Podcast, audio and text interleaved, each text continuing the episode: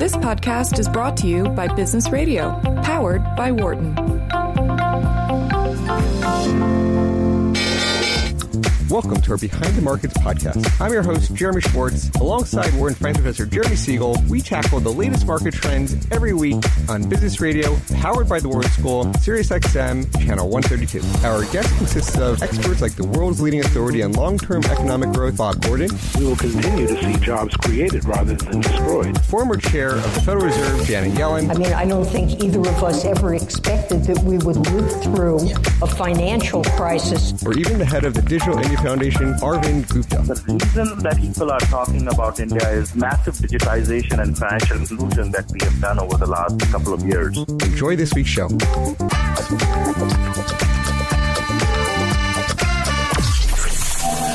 Welcome to Behind the Markets here on Business Radio, powered by the Wharton School. I'm Jeremy Schwartz, Director of Research at Wisdom Tree and ETF sponsor. My co-host is Wharton Finance Professor Jeremy Siegel, author of Stocks for the Long Run and the Future for Investors. We are very excited to bring you this very special edition of the show live from the Jacobs Levy Equity Management Center's 2018 conference in New York City. Uh, we don't get to broadcast live from a lot of conferences, but we're here in the Hilton Hotel here from New York, and we're going to have a very special show. Professor Siegel and Bob Shiller were on stage today talking about research on CAPE ratios, valuations.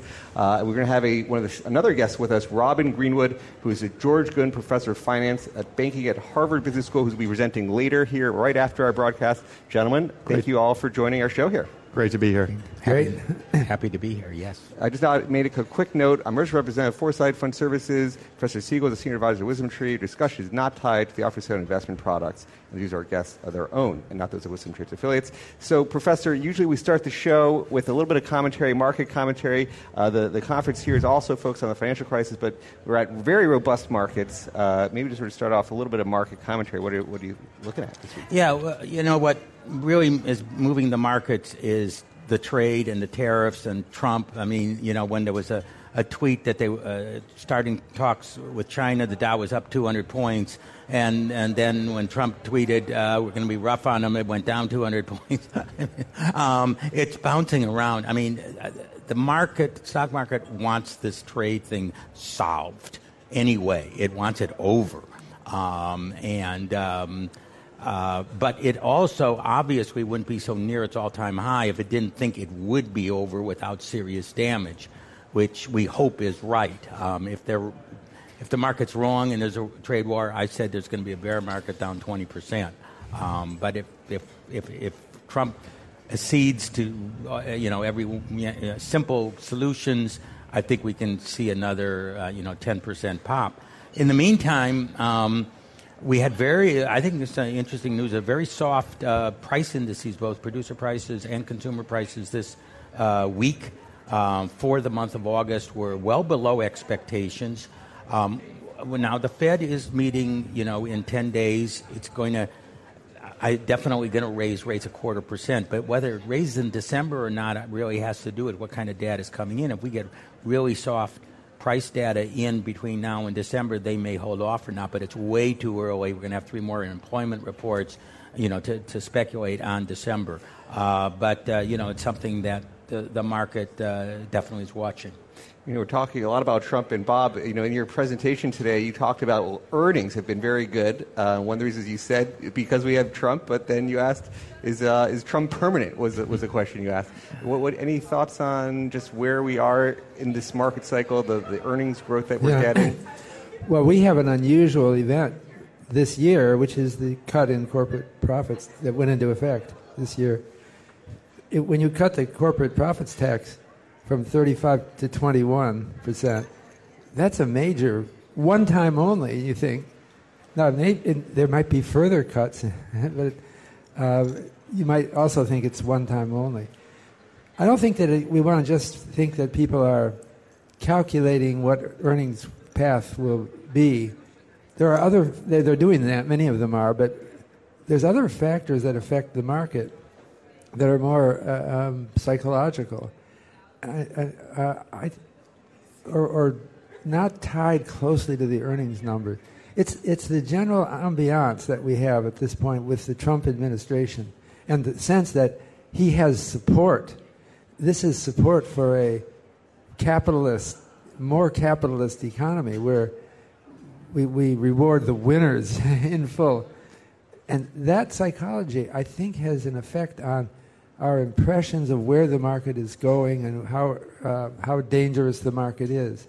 It feels pretty safe now to most people. It's interesting. We have some behavioral finance experts here. Robin, you do a lot of work in behavioral finance, and the psychology of the markets is interesting from everybody studying here. And it's an interesting question, Professor.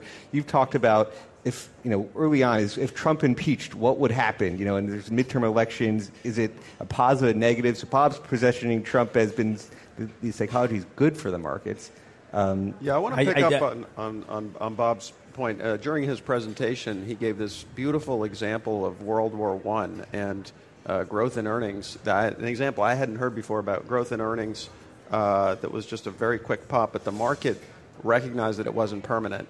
And if you look back over history, that's actually turns out to be the exception, with most examples of earnings pops uh, being accompanied by high increases in prices. And certainly that's what we're seeing today.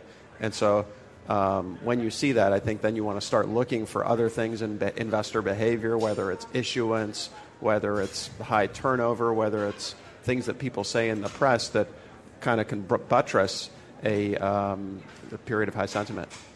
I, I, think also, you know, Bob mentioned we had a one-time tax cut. Uh, um, that's true. No one's ex- expecting a tax cut again, although the Republicans want another personal tax cut, but not on the business side. Um, there's a question is, is the tax rate going to go back if the Democrats get the president in, in not this, this coming year election, obviously, but in 2020, if they get the presidency and control of the Senate and the House, they theoretically have the ability to undo uh, the corporate uh, tax uh, cut that uh, that the Republicans pushed through. I do like to emphasize that we had just about the highest corporate tax rate in the world before we had this cut. Um, and really, even after this cut, we're only, I think, slightly below the average of the European Union. Secondly, Democrats had agreed we needed corporate tax reform. Now, they may not have gone as far as Trump and the Republicans went uh, on that because they didn't like certain other aspects.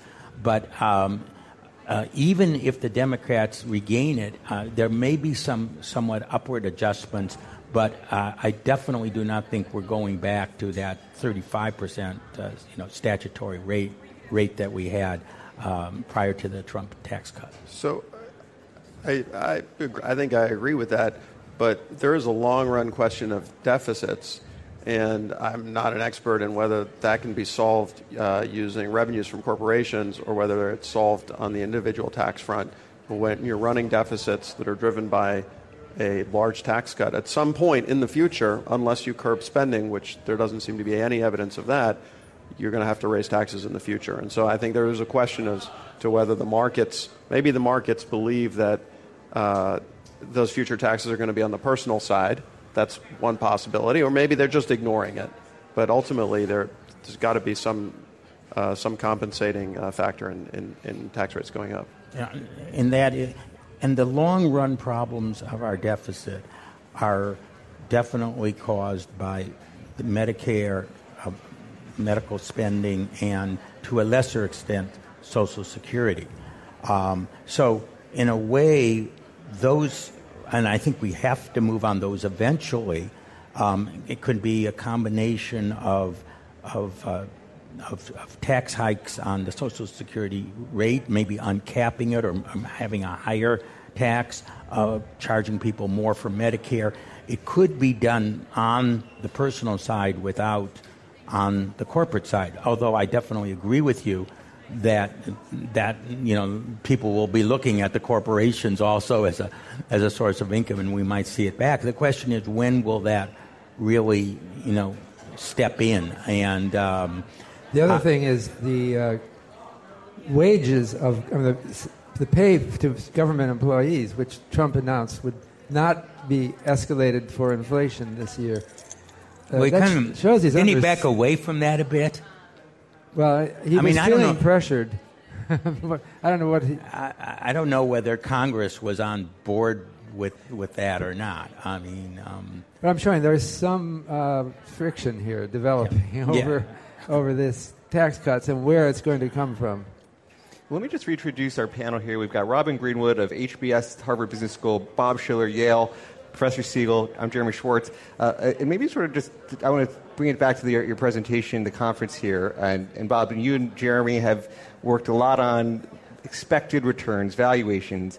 Uh, you guys met 51 years ago at yeah, MIT, right. standing in line. It was interesting uh, commentary on, on how you guys met, how you got to start collaborating, and friend, long-term friendship. But maybe talk a little bit about the core debate that we talked about on stage on what your work on the CAPE ratio says. What do you think about forward returns? I heard a number from Professor Siegel on expected returns. I don't know if I heard a number from you, but sort of outline the debate, what you think from the markets. Well, the CAPE ratio it stands for cyclically adjusted price earnings ratio. It's just a we my student John Campbell. He's not a student anymore. He's a professor at Harvard now. Uh, uh, we thought that the, CAPE, the the price earnings ratio has been used for over a century as a way of judging whether a, a stock might be overpriced. If it's priced at 30 times earnings or 50 times earnings, you think that's kind of not likely to hold for long. But the problem with the price earnings ratio is that it, the, the denominator is a little bit uh, wild. It, it can be affected, it can be negative actually for companies.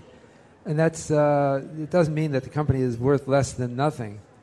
So we, we just did an adjustment, uh, just a smoothing of earnings.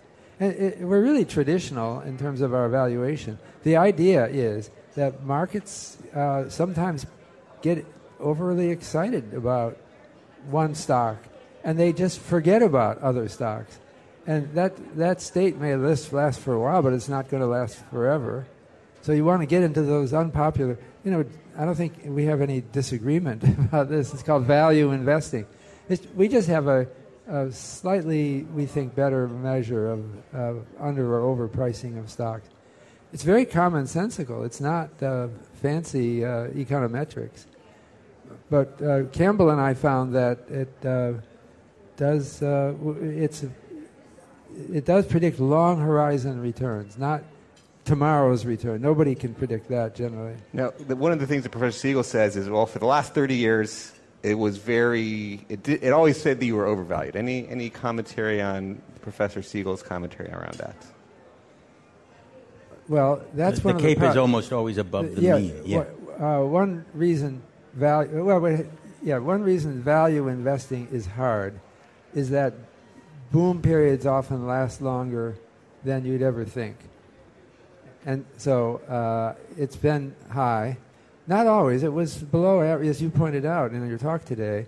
It was below average in 2009.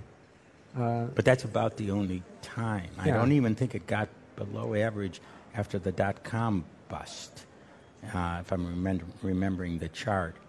Um, it came down a lot. I, it did come down, but it, that was the yeah. record, and we, we yeah. both agreed on that. Now, I think I think an, an interesting point um, uh, uh, is, as you mentioned, I, I project forward five to five and a half percent real return on stocks.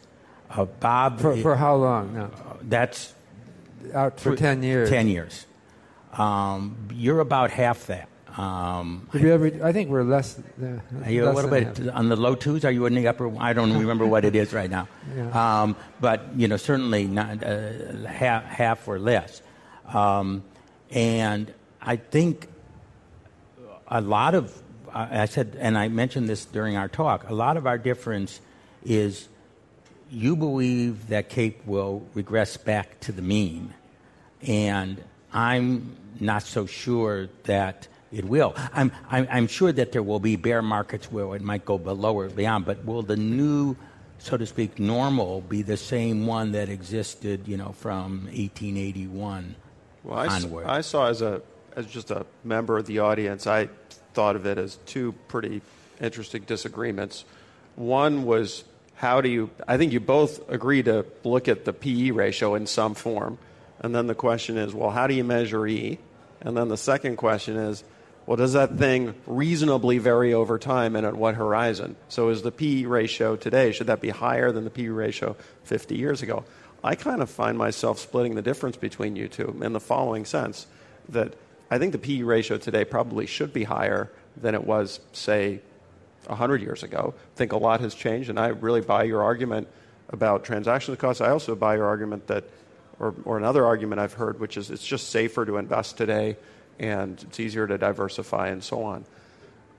On the other hand, you look at Bob's chart and you say, well, wow, this thing does go out of control sometimes.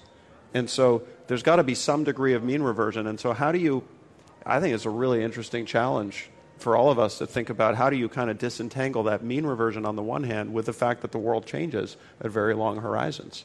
And so I took the kind of the cop out and sort of kind of try to split the difference between I, Another thing is that nobody is really interested that I know of in understanding how accountants did their job in 1910 or 1920.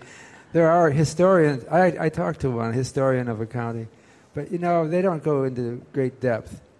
It, it, it always struck me as odd that people are not as interested in history you know, Jeremy, you agree with me that history is important. Oh yeah, I mean, but uh, most people never and, bother. Well, they didn't care. Like this goes back to why in 1870 you talk about this how the dividend payout ratio was in the 70s back in the early part of that. So they didn't really care about the accounting because they paid out all the earnings as dividends. Whereas now the dividend payout ratio is much much less. Yeah, I mean I, that's a good point. When you paid out most of your earnings as cash. It, that that was considered your earnings. You wouldn't have it otherwise. Now there is ways to borrow and fake it and all that. We know that, but nonetheless, pro- I think I think you're making a very good point, Jeremy. That that when you're only paying out thirty percent or forty percent of your earnings as cash, where's the rest going? Now, if it goes to buybacks, that does require cash. But if it goes into investments, that could be good or bad, or what kind is it going into, et cetera, and so on. Earnings become more important. One of the interesting things I think to break down, so you say it's going to be 5.5% real, and you start off with, if we go back to the dividend numbers, the dividend yield today is probably 1.8. A little, little lower. bit around lower two, two. A little bit lower than two. So you then say on top of that 2%, you're going to get sort of 3%, 3.5% earnings growth as part of your real return. Yes. So, so basically, yeah. So I, I take it this way. Let's, let's assume operating earnings are the way to look at it. Right now, we're selling it 18 times operating earnings. That's a 5.5% return. So, where is that five? How does that 5.5% come back to the shareholder? It either has to come back as a dividend or a capital gain. Um, I mean, if they misinvested, it won't result in a capital gain, but it has to come back one way or the other. Um, so I say that you know the dividend is to almost two um, um uh, there, and the other three and a half percent, um, we're getting what almost two and a half percent buybacks. That's going to generate earnings per share growth, even if there's stagnation completely in in the firm, because it's just reducing the number of shares outstanding has to boost uh, that. And the other one percent is it's it's it's growing over time by investing and and therefore uh, in, increasing its earnings that way. So that that's how I kind of break up that five and a half percent into how it comes back to investors. Sure, I Jeremy, one of the, yeah, the questions. I'm interested in your yeah, comments on that, Jeremy. One of the questions I had um, thinking about this is. How do you think about corporate earnings growth relative to the economy? So we, if we think about the economy as growing, or GDP growth as being, say, one and a half or two percent real, what is what, are, what is your assumption of corporate growth relative to the economy, and how do you think about that over the long run? Well, theoretically, if we're talking about a steady state, the, the, the corporate, corporate growth, earnings, and everything like that has to grow at the same rate as the GDP. However, we've got to also remember when we're talking about earnings per share, and, and firms are buying back their shares – that's reducing the number of shares, increasing EPS, the multiple t- is not going up as fast as the EPS, and it is EPS that determines the price of stock. So you, that's how you can get that three and a half percent above the GDP while total corporate earnings may only be rising 1 or 2 percent. And it's sort of global GDP, not U.S. GDP, because well, the profits are abroad, not U.S. Let me just reintroduce everybody. We've got Robin Greenwood of HBS, Bob Shiller of Yale, Professor Siegel from Wharton. I'm Jeremy Schwartz. Uh, Bob, I want to sort of this sort of go back to if he's coming up with five and a half percent, and I yeah. we did some work preparing for your your your discussion. I looking at a regression that we had done so using the CAPE ratio, showing about 2.6 percent as an estimate from around today's CAPEs. And so if you take that 1.8 percent dividend yield and say there's only 80 basis points more on top of the dividend yield to get to 2.6, do you think earnings is going to be that subdued on top of the dividend yield to get around a 2.6? Well, they certainly could be well, we have a trade war brewing. We have other kinds of discord. Uh, we have a, a fires in the Middle East. Well, let me give you more we ammunition. Have, it's actually part of that is the PE ratio going down. So the return, yeah. right? I mean, we could still get that earnings growth, but if you're valuing that earnings growth at a lower rate, you're not going to get the return. And I, that right. regression to the mean is what I think is the major reason that's pulling you down from me. See, I don't like to be a pessimist. I actually I keep asking for, and I'm not that We're pessimistic. Trying to push the debate. yeah, no, no. But, but, we, but, this is an old conundrum that uh, do do uh, uh, public figures uh, try to dampen enthusiasm? Enthusiasm sounds good. In fact, I wrote a book called Animal Spirits, and economies are driven by that. Politicians have long felt that it's their job to boost animal spirits. So talking about uh, a possible catastrophe, one or one or another, isn't uh, isn't considered a very social thing to do. I, I, I want to say one thing, and I'm going to give Bob the kudos that he really does deserve. Um, before Trump was elected, Bob was on CNBC, and he was asked, "Well, who's going to be better for the stock market?" Um, do you remember that? Trump uh, or Hillary? Now, the market clearly the way it was reacting to the polls did not like Trump. Um, but Bob said, I think Trump is going to be better for the market. And I questioned, and I said, Bob, you know, the market's not saying that. And, and, and, and for 30 minutes, he was right. For I'm going to give Bob all the credit he deserves. He was absolutely right. And back to, remember six months later, we were in New York, we were being interviewed there, and we were both asked by the end of the year what, what, what we thought the market was going to go up, and both you and I said yes um, yeah. and that was last year. But that animal spirits and pro business sentiment hmm. we felt was going to definitely permeate I, the I market. Wonder, yeah, I wonder whether markets have sort of extrapolated that, those spirits to uh, too broadly into different settings in the sense that Trump delivered tax reform that was good for business. Are we expecting that there's lots of other good news coming out for business that maybe people haven't even put words to yet, but they're just kind of expecting? Well, do they need it? I mean, my, my feeling is, is the good news is out.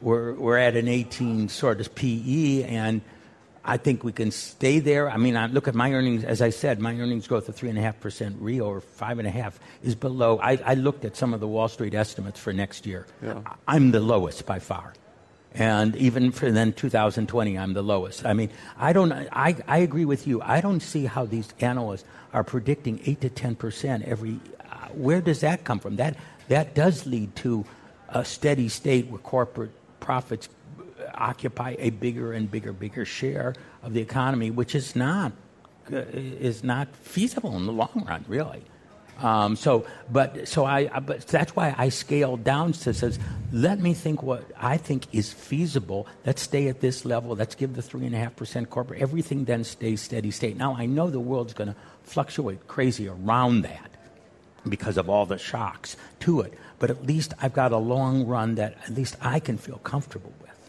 Yeah, I mean, to me, in the long run, corporate earnings growth outside of buybacks and so uh, per share reductions has got to come from productivity growth. And well, even in and and, and, and, actually, I, actually, it, it it has to come from productivity. But the interesting thing is, I, I, rem- I, remember in growth theory. I know we've all had it. I don't know if we all remember, but I, it used to fascinated me. Remember, one of the, the facets of growth theory was the amount of capital relative to output was constant in the long run. That meant that firms had to float shares and debt to produce the capital to produce that output. Whether that output came from population growth or from productivity, it had to be provided for. And therefore, there was always going to be share dilution from that. And that's one reason why, in the long run, per share real growth falls short, uh, well short, actually, of the long run GDP growth or even productivity growth because of that need to provide the capital and therefore float those, those shares. Let, let me raise one more uh, kind of one time bump that I think we've had over the last decade, which has been pretty stunning beyond the, the, the tax cuts, which is the emergence of the true multinational corporation, and that being primarily a U.S. corporation. Mm-hmm. And so the share of profits coming from outside of the United States has gone way up. The U.S. has basically taken a huge share of that. Do we think that's going to continue? Is that something also that people are kind of extrapolating forward? Well, you're absolutely right. I, I believe it's is it 40, 40 to 45 percent of S&P 500 profits now come from abroad, which is uh, amazing. I mean, 20 years ago it was 10 percent. Um, I don't, I don't. Is that is that going to continue to rise? Uh, they're boycotting Americans. Yeah, well, yeah. I mean, um, if they're boycotting American goods, as we that some may, if we engage in a trade war, that's that's going to be very, very, uh, very, very, very, very hard. Um, I, I, do think that uh, that there's a tremendous demand for um, what we, you know, the type of goods that are name brands. I mean, like China is, is always so worried that you know there's going to be a bad actor that's going to pollute their milk or do something to that. They don't trust some of their own brands. They'll trust Procter and Gamble or Coca-Cola or some. They feel that that has more credibility than a lot of the state-owned enterprises that are trying to get around that. So that drive for the name brands. Now it's not just the U.S. because Europe has it too is, is something that I think is there in the emerging markets because a, a, lot of their own agents have cut corners and cheated, and, and, and, and people don't trust them as much. I mean, name brands is a, is a lot about trust. I don't know what you think. Unfortunately, uh, trust seems to be on it, within the United States seems to be declining. We have so many angry conspiracy theories and so much mistrust of our news media that it seems to me that doesn't portend for economic growth. You, have to have a certain level of trust if you want. Uh, well, we don't trust the government. I, I, we don't trust the newspapers, and we don't. Uh, it's not just. Uh, I think Jeremy's saying we trust corporations. I'm not sure about that. well, I mean, do we trust name brands?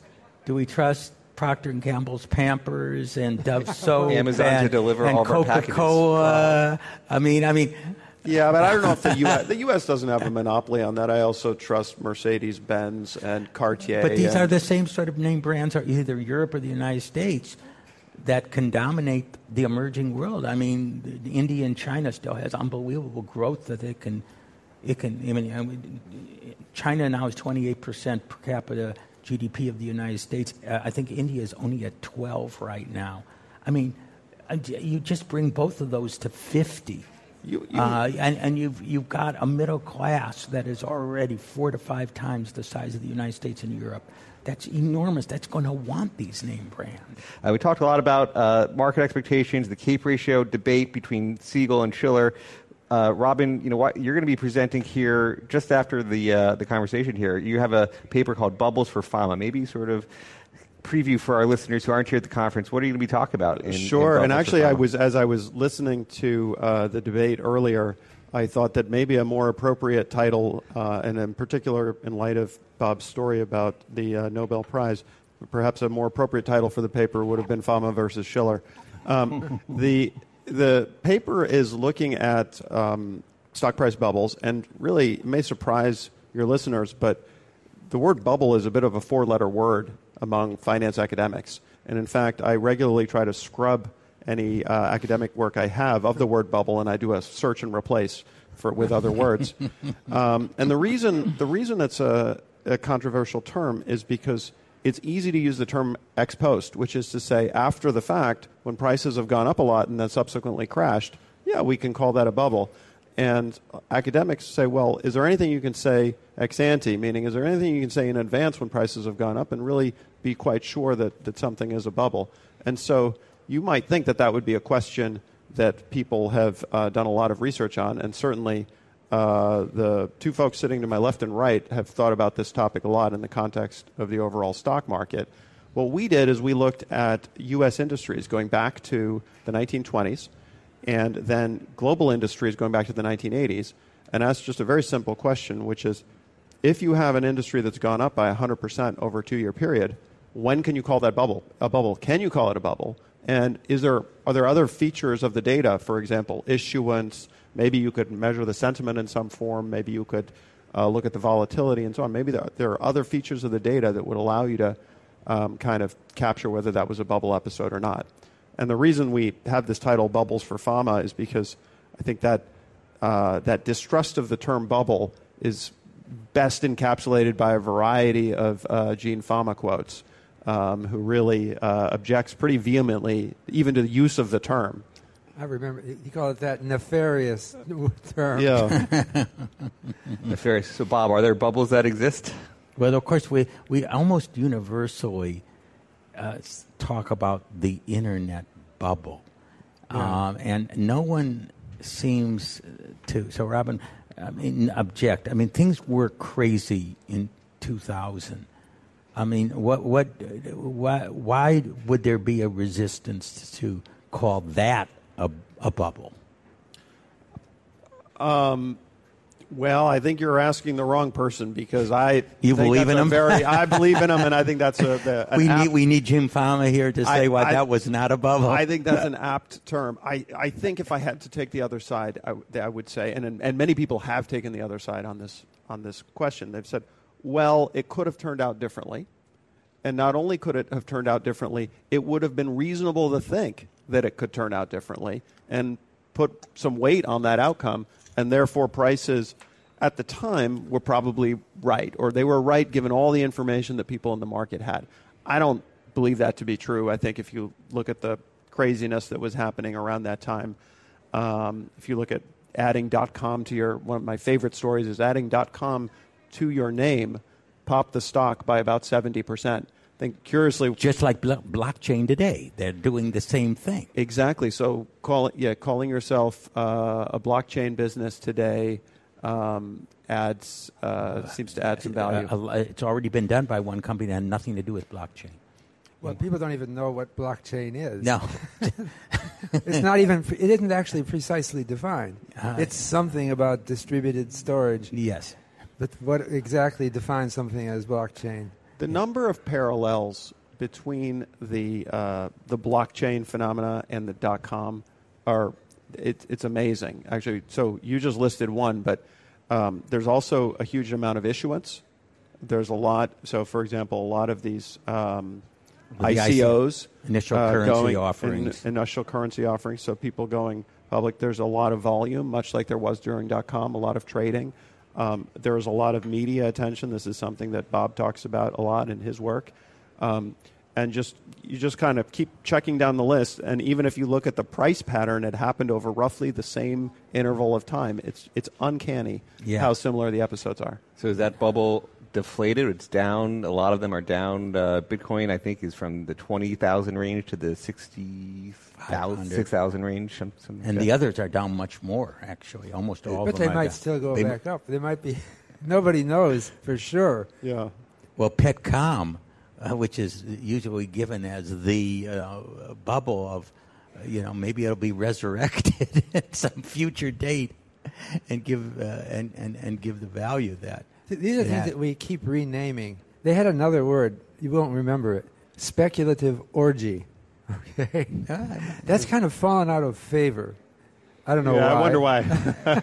Maybe the word orgy. But, Who knows? but there's but, there's another word, irrational exuberance. Right. Well, now that's toned down. Right. That that sounds more. Uh, less controversial. That there is irrational because that's not a, it's not a forecast for the market in its clearest sense. Yeah, you know, it's, it's I, I did a paper um, about 15 years ago on bubbles, and with the following interesting thesis. Um, if you looked at 1929, and this was done before the dot com, and some of those other peaks, um, and had you bought then, yes, you would have gotten a lower return but not a bad return. If you held on for yes, if you'd time. held on a long time. So I almost said one way to interpret market history is that people occasionally reach the rational price, but it's usually depressed. In other words, too much of an equity premium occasionally gets to the right amount, but it spends the rest of its time too low. That's a very that's a very glass half uh, half full yeah. view of the I mean, world. I mean, but it's a way. I can respect that. Let's I'm just, sure you know, with it. move the benchmark by which we view sure. the market, so it gets you know people get appropriately excited given forward returns, only occasionally and most of the time sink into depression is an, instead of most of the time it's okay, and then a few times they're irrationally exuberant. Because if you take a look at the equity premium being so much higher than so many models predict, maybe you know you can you could flip it and call it uh, you could call it the other way if you want to. Do we have a term for irrational despondency, or is it uh, well, you got Bob, another term? we? What what is the opposite of oh, irrational what, what, exuberance? What is the term for? Uh, you would say investor funk, maybe, or. Uh, it's, the, the bubbles Un- are more interesting. Unreasonable yeah. despite, but but they go in the other way too. No, no. The, could... look, the negative bubbles are just as you know, in March of 2009, or let's take July of 1932 when the Dow was at 41 after being at 380. Uh, you know, two and a half years earlier. I mean, those are really exciting moments. For potential. Yeah, but they, they can always, it's worth bearing in mind that they can uh, turn out differently. So uh, just, I always point for my students, or my MBA students, to the example of Japan, uh, where the valuation dropped pretty dramatically uh, at the end of the 1980s and really did not recover. In fact, continued to dip for a very, very long time. Japan was the tech bubble for the whole market. I didn't reach yeah. a peak in 89 and in the 90s it dropped, right? It peaked in 89. very end of 89. Nine. At yeah, the very end, end, of, end of 89. Yeah, yeah, right. So just a decade later, it, it and it got to 39,000 on the uh, um, the Nikkei, and the Nikkei is now what 30 20? years later, we're still half that level. We're half that level 30 years later. Isn't that amazing? Right. So the buy on dips strategy didn't work there. That's called the lost generation, but it's more than one generation. Let me just reintroduce everybody here. We got Professor Siegel, Robin Greenwood of Harvard, Bob Shiller of Yale. And so, Robin, t- you were talking about bubbles for Shiller versus Fama, um, but uh, you also have done a lot of work, and you talk about issuance as one of the sizes uh, indicators of a bubble, but you've done some work on credit markets, uh, and and of maybe, and Professor, you talked about forward-looking returns on bonds being worse than stock uh, in terms of lower expected returns, but maybe talk about your work on credit markets and issuance. Sure. So we were inspired by uh, a lot of the work we'd seen in the stock market uh, that said that periods of froth were accompanied by a lot of issuance. And we were looking in the uh, credit markets and trying to quantify whether such an effect existed there. And we found that a, a very simple variable, the share of debt that's issued that's high yield, actually had remarkable forecasting power for returns on the credit market. And so if you look at that the credit markets, maybe your listeners don't know them quite as well as they're familiar with the history of the stock market, but actually has had pretty sizable booms and busts as well. So, for example, major junk bond boom uh, during the 1980s, Michael Milken. Uh, another boom actually associated with dot com, but a little bit later in timing, associated with telecom. And then, of course, another credit boom uh, just prior to the financial crisis. And all of those periods are times when um, credit pricing was extremely aggressive. And uh, the share of issuance that was high yield, really a lot of junky, kind of crappy issuers coming into the market, was very, very high. So a lot of people have asked me what, what's happening today in, in the credit space. Um, actually, the high yield share doesn't look too bad. Mm-hmm. It looks kind of close to the historical average. That said, there's a very curious thing happening in the market right now, which is the triple B share mm, yeah. is at an all time high. So, what are the triple Bs? The triple Bs are the worst quality credit that's not yet. It's still investment junk. grade. It's right. still investment grade. That's Right. not yet There's junk. a lot of work around this right now. Exactly. So it's a lot of, I, I call it the tinderbox, right? So the question is, um, how close are we to kind of a, a little fire lighting? Because what happens when you hit a recession, for example, is that the triple Bs tend to get downgraded at a much higher rate than, say, your historical average.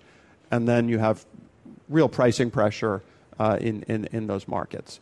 Uh, so I think we're actually in a very unusual point in history in that the junkiest issuers aren't coming to market, but you're seeing a lot of these kind of relatively But- low but quality. Robin, isn't part of that is that we have so many fewer A issuers, A plus issuers than we used to. I mean, it. uh, I think there's only a uh, less than one hand the number of people that are still AAA. The U.S. government isn't even AAA anymore. I mean, so in a way, everything has been pushed down. Maybe that's one of the reasons, maybe just one, that so much are you know accumulating in that B plus range. Yeah, that, that, that, might, that might be right. It's certainly true that the number of AAA issuers is de minimis Yeah, today. yeah. Um, there's a handful between AAA and Triple B. Yes, right. Um, and so there's still, uh, I don't think it automatically implies anything about the Triple B shape share per se, but that, that that's probably going on uh, going on as well. Uh, that being said, even if that's true, if there's a wave of defaults, that's going to be a huge amount of debt coming into the junk bond markets and pretty si- uh, pretty sizable pricing pressure. Any other commentary on the spreads in that in that market? Because those those have come down, and I, def- I definitely have seen a lot of charts on, you know, where you are in the cycle, what share is is credit, and you know, is any other commentary there? Yeah, it spreads. That's, that, that's a common indicator of stress Yeah. or pre-stress uh, onto the market. Yeah, this this like I said, the spreads are tight. The spreads are pretty tight, but the um, uh, but not abnormally tight relative to a long history. Okay. Um, and uh, issuance, it if you read the commentary, the issuance looks like all the all of the junk is coming to market. But then if you try to measure it in the data, it doesn't look that bad. Um, so I would say, if I had to draw a historical analogy, we are not at 2006. We're probably more like 2004, Okay. uh, which is not really super comforting, but it's uh, Well, wasn't that a little more was comforting. it yesterday on CNBC said we had two more years left, or two years ago? I, I forgot what it was. They said we got two more years left in this expansion. I mean, that's arbitrary, but that's been the buzz uh, around. Uh, it's always comfortable to forecast two years out because nobody's going to remember what you said two years ago. um, Yeah, you learned such tricks. yeah. So, Bob, you're working on a new book. You mentioned uh, at the conference here. Do you want to sort of listen, tell our listeners what uh, you've been a, a prolific author, but your, your Oh, latest yeah. project? Well, I, I gave my presidential address at the American Economic Association called Narrative Economics. And now I'm developing that into a book. But the idea is that economists think it's part of their profession that they never talk about what people are th- thinking or what their stories are. Every other profession seems to be more warm to that. I documented that in my paper. They talk about narrative, especially journalists. They love to talk about the narrative today is something or other they are acutely aware that everybody wants to talk about Donald J. Trump. Whether you like him or not, you have to agree he's captured the narrative or captured a big part of it. Now, economists don't like to get in. It's partly because they don't want to be political, and that's, that's a good thing. We want to be nonpartisan. So we, we think it's like sex. You know, we don't, we don't talk about that either. we don't talk about these embarrassing ideas that drive people's decisions. But I'm arguing that we ought to, uh, and that we, we can try to be as nonpartisan. You know, you're just talking a, a, a non-insulting tone. You don't take sides. Uh, but I think these narratives are driving, have always been driving markets, from the Roaring Twenties and the uh, success narrative of that time to the Great Depression, to the uh, the narrative of uh, economic failure. It was it was the age of communism in the United States. It was a time when people thought the capitalist system has failed. When people, where there were lots of beggars on the streets, and the, and the reason there were lots of beggars on the streets is because people actually gave to them a lot because they felt that this is the new world.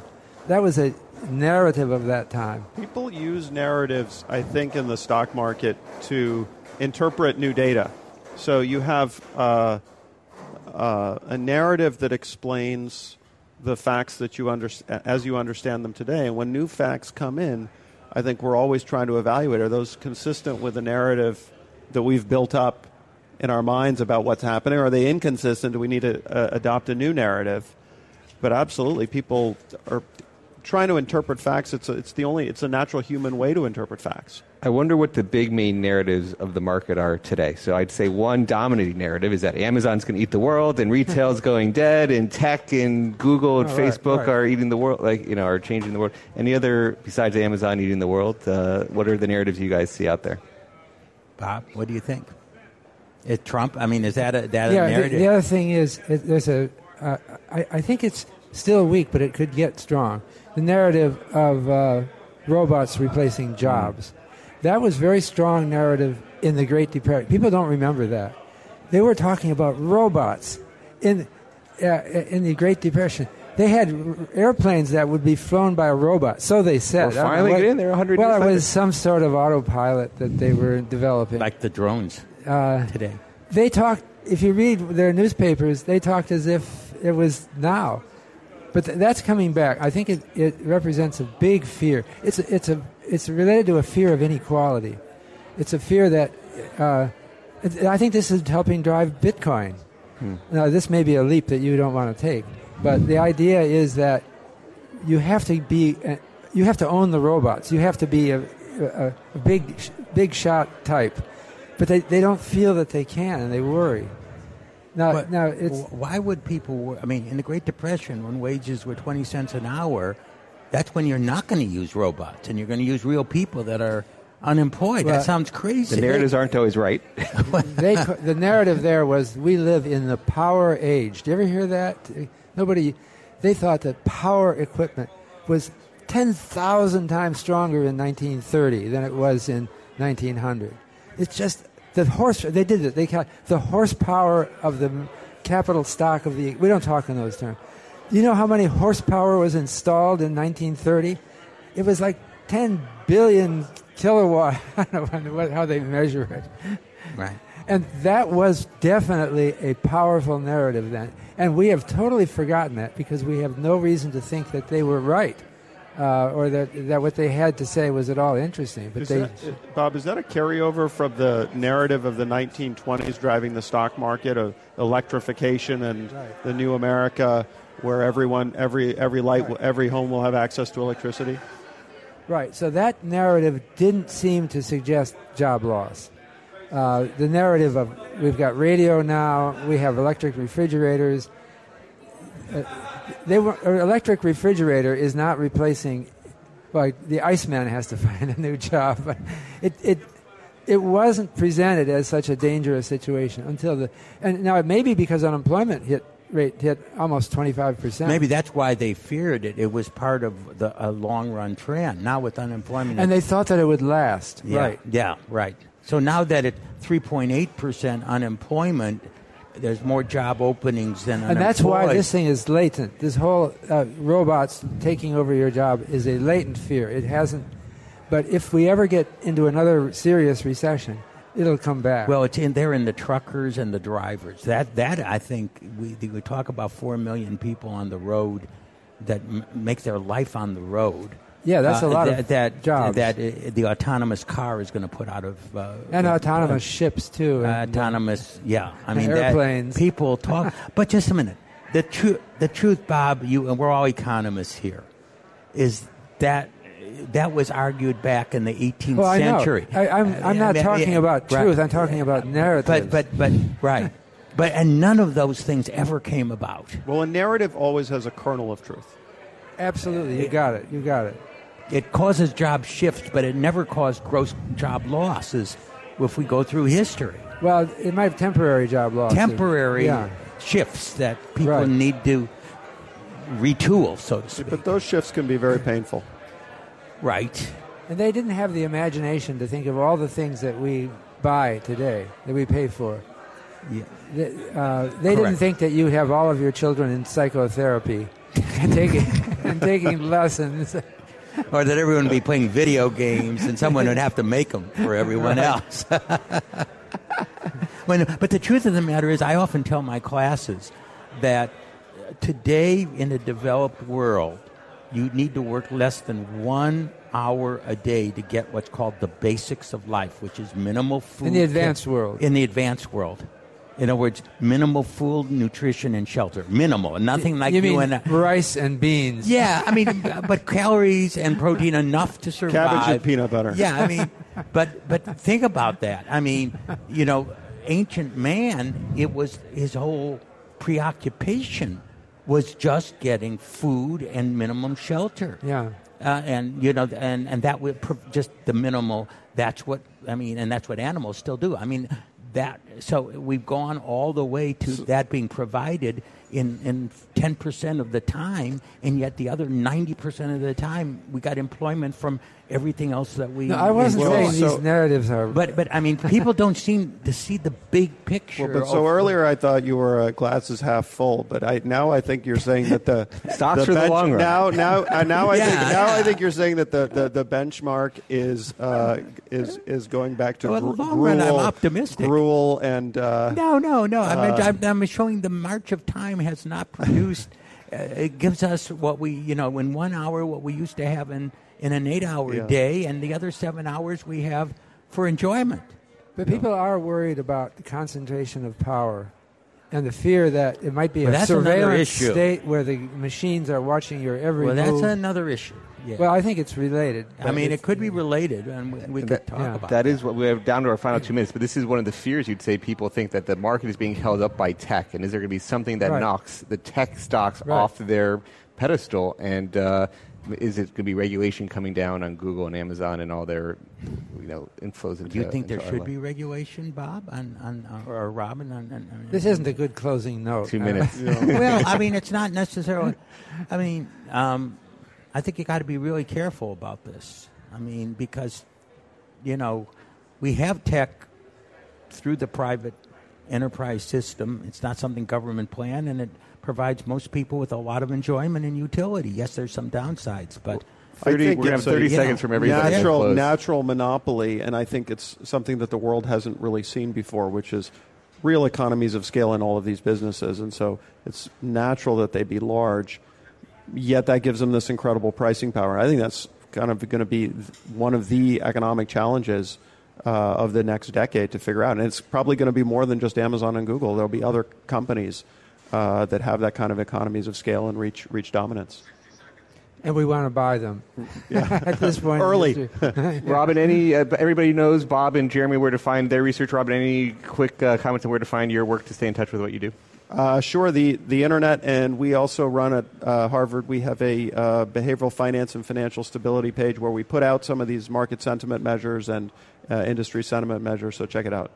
This has been great. Uh, I have a online Coursera free financial markets course, which you can take. Very good, Bob. Thank you. Professor Siegel, thanks for, uh, for co-hosting here. We've been at the Jacobs Levy Center for Quantitative Finance here in New York. I'm Jeremy Schwartz. You've been listening to Behind the Markets on SiriusXM. Follow us on our Behind the Markets podcast. Have a great week, everybody. For more insight from Business Radio, please visit businessradio.wharton.upenn.edu.